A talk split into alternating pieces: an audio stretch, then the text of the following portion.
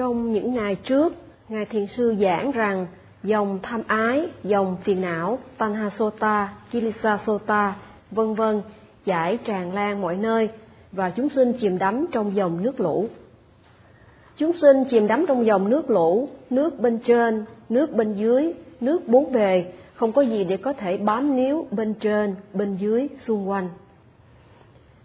Đức Phật nói rằng chúng sinh cần phải nương tựa chính mình, không chờ đợi nương tựa ai khác.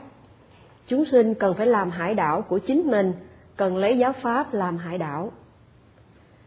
Đức Phật không dạy chúng sinh nương dựa vào Ngài, mà nên lấy giáo pháp làm nơi nương dựa.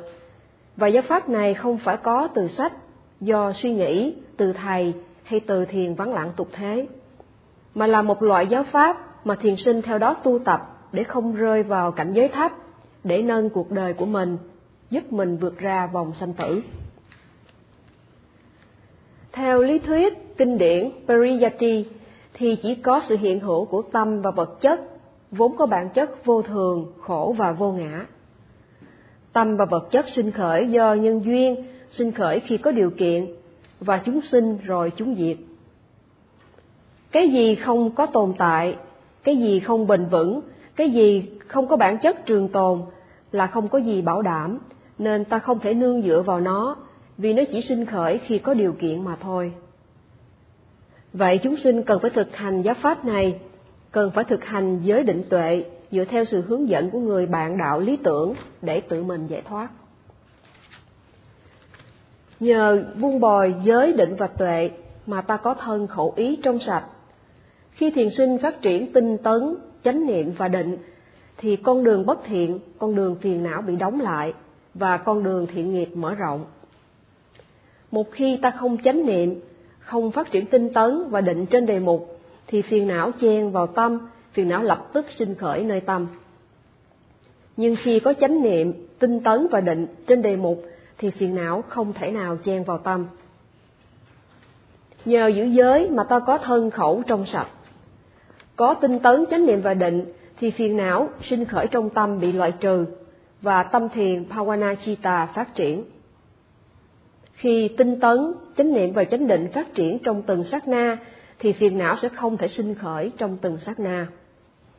Và một khi tâm an tịnh trên đề mục, khi tâm an trụ trên đề mục, thì ta hiểu được bản chất của tâm và vật chất. Ta hiểu tâm và vật chất sinh khởi có nguyên nhân, ta hiểu rằng nhân nào thì quả đó. Và khi mà tiếp tục tu, khi tinh tấn, chánh niệm và định phát triển và trở nên vững chắc, thì ta hiểu được bản chất sinh diệt của tâm và vật chất. Ta hiểu cái cũ mất đi, cái mới lại đến, cái sau thay thế cái cũ và đặc biệt là khi mà chúng ta đến tuệ sinh diệt ta sẽ kinh nghiệm điều này thật rõ ràng. Và vì mọi vật sinh diệt cho nên chúng không tốt không đáng bám víu không đáng cho ta ham thích. Vì nó sinh diệt nên nó vô thường và khổ vì nó sinh diệt nên nó không theo ý muốn của ta nên nó không có ngã vậy nhờ có chánh niệm mà phiền não không sinh khởi nhờ chánh niệm mà ta không bị phiền não lôi kéo do vậy đời ta thăng tiến. Khi thiền sinh bắt đầu kinh nghiệm đề mục bị mất đi, thì thiền sinh hiểu được bản chất vô thường nơi đề mục.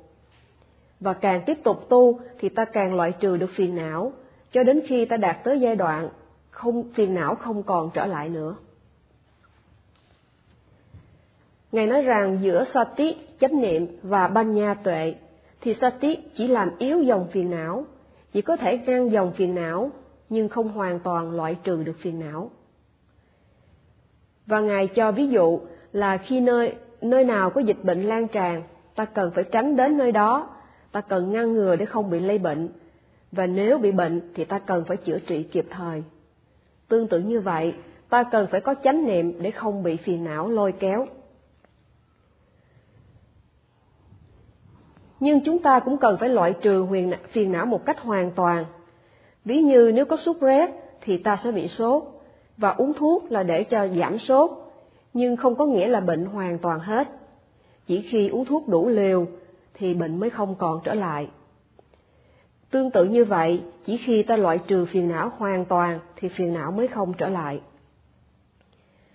Và Ngài cũng nói rằng ngày nay cúm heo xảy ra, cho nên ta cần phải tránh đến những nơi này. nhưng nếu phải đến thì ta phải tìm cách ngăn ngừa bảo vệ mình. Và nếu như ta có bệnh thì ta phải chữa trị, phải uống thuốc. Và khi mà hoàn toàn không còn bệnh thì mới là hết. Tương tự như vậy, chánh niệm loại trừ tạm thời phiền não, nhưng nó không hoàn toàn loại trừ phiền não, nó không thể làm cho phiền não không bao giờ trở lại. Khi thiền sinh phát triển tinh tấn chánh niệm và định, thì dòng phiền não tạm thời dừng không sinh khởi. Nhưng để đến giai đoạn Awanasena Bahawa, tức là tận diệt hoàn toàn mọi phiền não, thì chúng ta cần phải ghi nhận đề mục với tinh tấn và hướng tâm. Tức là ta cần phải chánh niệm mỗi khi thấy, nghe, ngửi, nếm, xúc chạm hay biết. Khi ta thấy, nghe, ngửi, nếm, xúc chạm hay hay biết thì có sự tiếp xúc sinh khởi nơi nơi đây và thọ cũng sinh khởi. Vậy khi mà tâm thấy, nghe, ngửi, nếm, xúc chạm vân vân và khi mà tâm sở tiếp xúc và thọ sinh khởi thì ta cần phải lập tức chánh niệm ngay.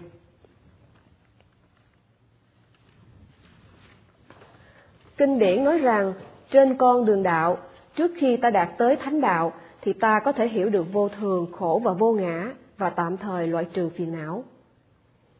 Nhưng chỉ đến khi đạt đến thánh đạo Ariya Magga, ta mới vĩnh viễn loại trừ phiền não. Và Ngài giảng rằng trong tu tập, thiền sinh có tuệ minh sắc đạo Uppapaga na kinh nghiệm được đề mục sinh diệt liên tục và hiểu được vô thường, khổ và vô ngã. Đến đây thiền sinh tạm thời làm yếu dòng phiền não, tạm thời cắt dòng phiền não. Nhưng khi tuệ minh sát chín mùi, tức là có được tuệ Ariya Magayana, tuệ thánh đạo, khi người này trở thành thánh nhân thì người này loại trừ phiền não hoàn toàn. Có nghĩa là những phiền não nào đã bị loại trừ thì nó sẽ không bao giờ sinh khởi trở lại nữa. Và đây cũng là nội dung câu trả lời của Đức Phật với vị đạo sĩ. Và Ngài nhắc lại câu chuyện về vị đạo sĩ hỏi Đức Phật. Vị đạo sĩ đã hỏi rằng Sawanti Sabbadi Sota, Sotanang Kim Niwaranam, Sotanang Samwaram Bruhi, Kena Sota Biti Yare. Dòng nước lan tràn chảy khắp nơi, làm cách nào để làm yếu đi dòng nước, làm cách nào để ngăn chặn cho dòng nước thôi không bao giờ chảy nữa. Và Đức Phật đã trả lời, Yani Sotani Lokasmin, Sati Tesam Niwaranam, Sotanang Samwaram Brumi, Panya Yete Bithiyare. Chỉ có khi có chánh niệm thì ta mới làm yếu dần dòng nước, ta mới làm cho dòng nước không bao giờ chảy nữa. Và Ngài nói rằng dẫu có giải thích tới đây, thiền sinh cũng chưa hoàn toàn hiểu, cho nên Ngài sẽ giảng giải thêm. Trong bát chánh đạo có tám chi, thì Uppabaga Magga, tức là con đường minh sắc đạo trước khi ta đạt tới tuệ thánh đạo, cũng có tám chi. Khi đề mục vừa sinh khởi, ta cần phải ghi nhận ngay, và nhờ ghi nhận ngay ta hiểu được mối liên hệ nhân quả, hiểu được vô thường, khổ và vô ngã nơi đề mục. Và khi có sự hiểu biết thì ta loại trừ vô minh. Khi ánh sáng đến thì bóng tối tự động bị loại trừ. Khi có chánh niệm thì trí tuệ hiểu biết sự thật, bản chất vô thường, khổ vô ngã.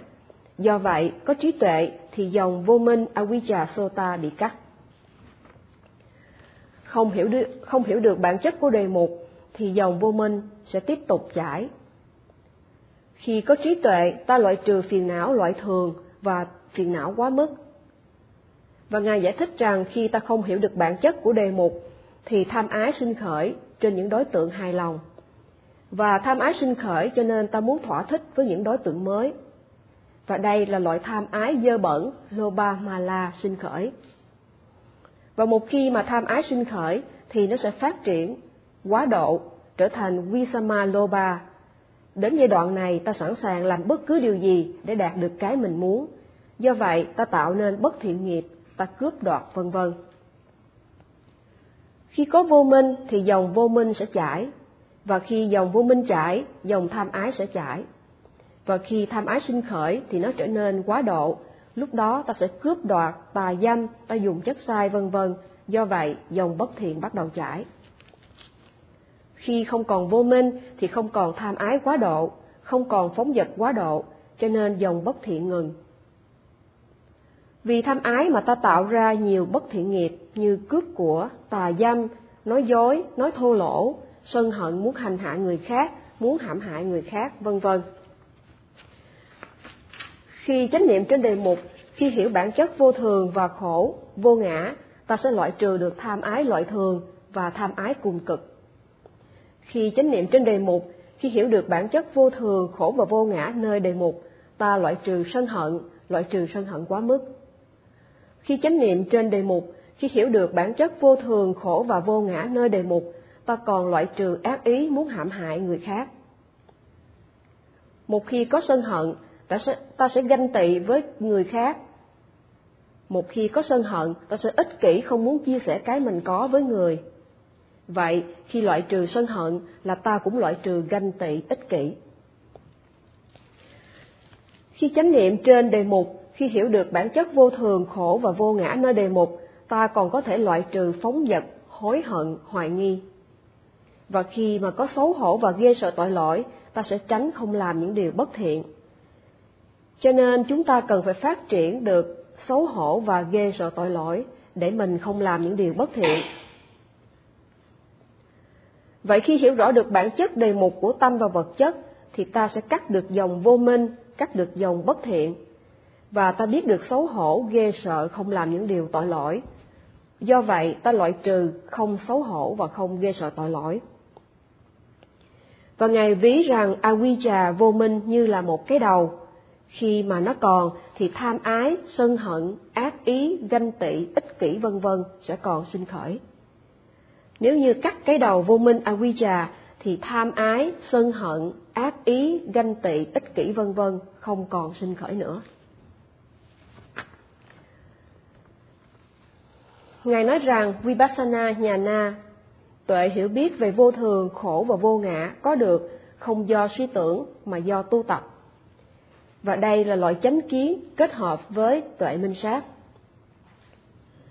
Khi ta có Samasankhapa hướng tâm về đề mục, thì nó sẽ làm cho Samadhi chánh kiến sinh khởi. Vậy, hướng tâm về đề mục là nhân và chánh kiến là quả. Khi ghi nhận được đề mục, thì tâm ghi nhận sẽ nằm trên đề mục. Do vậy, minh xác định phát triển, và minh xác định là nguyên nhân gần của chánh kiến Samadhi. Chỉ khi nào có chánh niệm thì tâm mới nằm trên đề mục, ta mới hiểu được bản chất của đề mục. Vậy muốn có chánh niệm, ta cần phải tinh tấn. Khi tinh tấn trong tu tập thì nhóm định sẽ phát triển, tức là tinh tấn, chánh niệm và chánh định phát triển. Nhờ nhóm định phát triển mà Sama Sankappa hướng tâm về đề mục và Samadhi là chánh kiến phát triển. Một khi ta hiểu được đề mục đúng như nó là vậy thì ta loại trừ tham ái, ta loại trừ vô minh quá mức, ta loại trừ sân hận quá mức, ta loại trừ vô minh si. Do vậy ta không làm những điều bất thiện qua thân khẩu ý, cho nên nói rằng ta cắt được dòng bất thiện. Và Ngài nói rằng khi mà có điều gì nghi ngờ, ta cần phải nói thẳng, nói thật để tâm không bị phiền não áp chế. Và chỉ khi giải tỏa được hoài nghi, ta mới có được sự hiểu biết và ta mới tăng trưởng sự tự tin trong pháp hành. Khi tu tập nghiêm túc, ta hiểu rằng mọi vật sinh khởi do nhân duyên, cho nên chánh kiến phát triển. Khi chánh kiến phát triển, ta loại trừ tà kiến, ta cắt dòng tà kiến.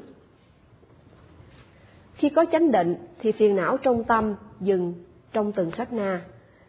Vậy, Vipassana nhà na là cắt dòng phiền não tạm thời. Và khi mà có Vipassana nhà na là tuệ minh sát, thì tuệ đạo sẽ phát triển. Và khi tuệ đạo phát triển, thì dòng phiền não sẽ hoàn toàn bị cắt đi. Vậy thiền sinh cần phải tu tập để đạt tới giai đoạn này. Và Ngài nói rằng Ngài sẽ giảng tiếp đề tài này vào ngày mai. Sadhu, practice